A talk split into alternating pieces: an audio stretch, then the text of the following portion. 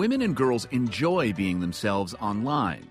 Online, people can say what they want and generally do. This can be a good thing. This can be a disturbing thing. This week, we begin a series of conversations about the emerging feminine and feminist culture online.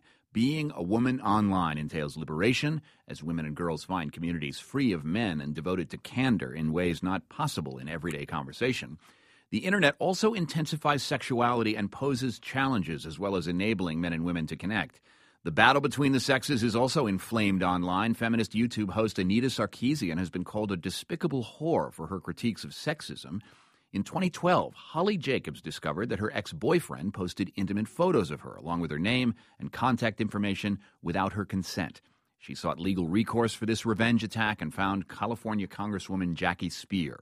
We begin our series looking at Congresswoman Speier's efforts to make the online world safe from sexual predation and revenge attacks the internet is so universal now and it becomes so much more than just a photograph. It becomes your entire resume. There is one particular victim, her name is Holly Jacobs, who has for three and a half years tried to get pictures of herself that have been strewn all over the internet off. And she's gone to law enforcement over and over again. And they say there is no law that protects you. And this is an effort, whether it's because a jilted lover is taking pictures and putting them on the internet, or someone has broken into someone else's phone, um, that no matter how that photograph has been taken, once it's up there and it's been asked to be taken down and is not taken down, then there is a criminal act. So, based on um, what you're trying to come up with here, uh, the the question isn't who took the picture, but the question is, is the picture you? Yes. At the time, it was consensual, but it was not consensual in terms of putting it uh, into the universe. All right. So, so then the consensual notion of a photograph changes over time. Period. Is what you're saying? Yes. How do you um, make an exception in the case of, say, you know, Anthony Weiner?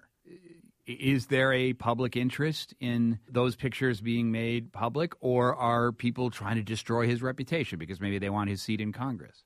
There is a provision in the bill that would provide for an exception for what is considered legitimate public interest, whether it's Abu Ghraib or Anthony Weiner.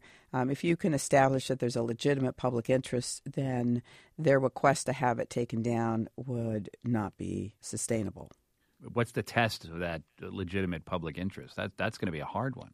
Well, that's the nub, of course, because then that would be tested in the courts. If you would argue there's a legitimate public interest, then you could foreseeably keep them up, but then you know you would be potentially challenged in court, and then that would be determined through the courts. Can the court system really uh, address this? I mean, I remember the famous line after uh, Ray Donovan, labor secretary, went through the whole legal system um, on corruption charges and was uh, basically exonerated. And I think his first comment was something like, you know, where do I go to get my reputation back? I mean, the way this would work, you could still have your career and reputation ruined and – still have the photographs taken down? And then what have you achieved, really? Hopefully, we don't get to that kind of a, a situation. That's why uh, the legislation is necessary. We already have, under the Digital Millennial Copyright Act, a provision whereby websites do take down information or material that is inappropriate. So this is just building on what is existing law in many respects. Does this really apply only to sexual content, or is that a hard distinction to make as to what destroys a reputation and what is just simply tasteless sexual content? Well, the language we're using is uh, it would be unlawful to reproduce or otherwise disseminate a visual depiction of an individual who is nude or engaging mm-hmm. in sexually explicit behavior without their written consent. So it really focuses in on the term that has become, I guess, most commonplace to use revenge porn.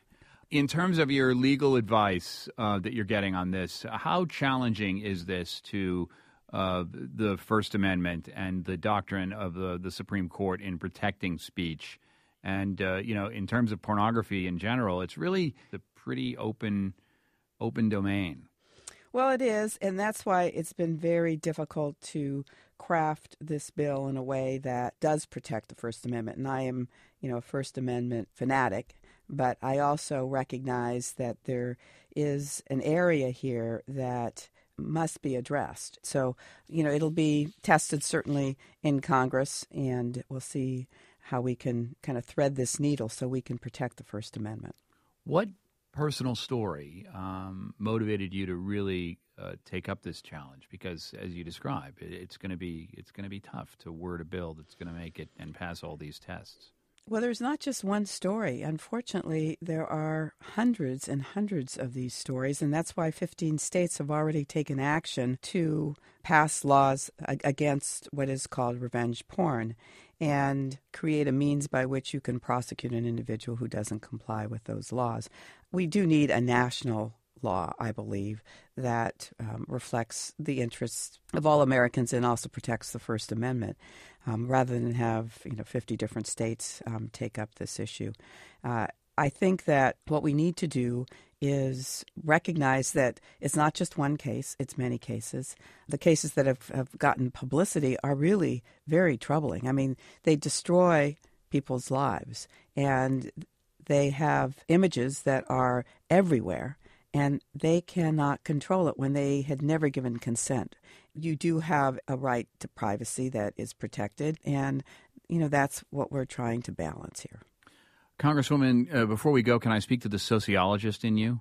I don't know if there is one, but go ahead. uh, let's find out. Um, is it possible that this whole issue, as important as it is, and as important as the stories of the victims are that you tell, that this is a sign of a transitory period that, that essentially what we're seeing is a kind of an end to concern about this sort of thing that, that in, in the very near future some creep starting up some weird revenge porn website is just going to be completely ignored because uh, the consequences of this sexualization in the media, the internet itself, and just a kind of a free and open sort of youth culture in uh, the Western world and in the United States is just going to make all of this, you know, what NBD, no big deal? I suppose there's a potential for that. We have lots of laws on the books that don't really relate to our world today. I mean, I do think we in government have a responsibility to act with the events of today and hope that it it um, has relevance in the future. Lots of times it does, and sometimes it doesn't. But based on the community standards that you see today, this is a worthy mission on your part. Oh, I believe so. And there's just hundreds and hundreds of cases, maybe thousands of cases, where this is destroying people's lives. And uh, unless you're, you know, a celebrity with a fat wallet and high-priced attorneys, it's it's very hard to get any kind of solution or peace of mind. Well, Congresswoman Jackie Speier is attempting to come up with both of those in uh, legislation being drafted. She's a Democrat from California. Congresswoman Speier, thanks so much. My pleasure. What you'd like to express yourself as a woman online, we're going to have conversations about that subject all week. You can join us on Wednesday for an online Twitter chat on the subject. For more details or to listen back to anything you heard on today's show, visit thetakeaway.org. Thanks so much for listening. I'm John Hockenberry. This is The Takeaway. Since WNYC's first broadcast in 1924, we've been dedicated to creating the kind of content we know the world needs. Since then, New York Public Radio's rigorous journalism has gone on to win a Peabody Award and a DuPont Columbia Award, among others. In addition to this award winning reporting, your sponsorship also supports inspiring storytelling and extraordinary music that is free and accessible to all. To get in touch and find out more, visit sponsorship.wnyc.org.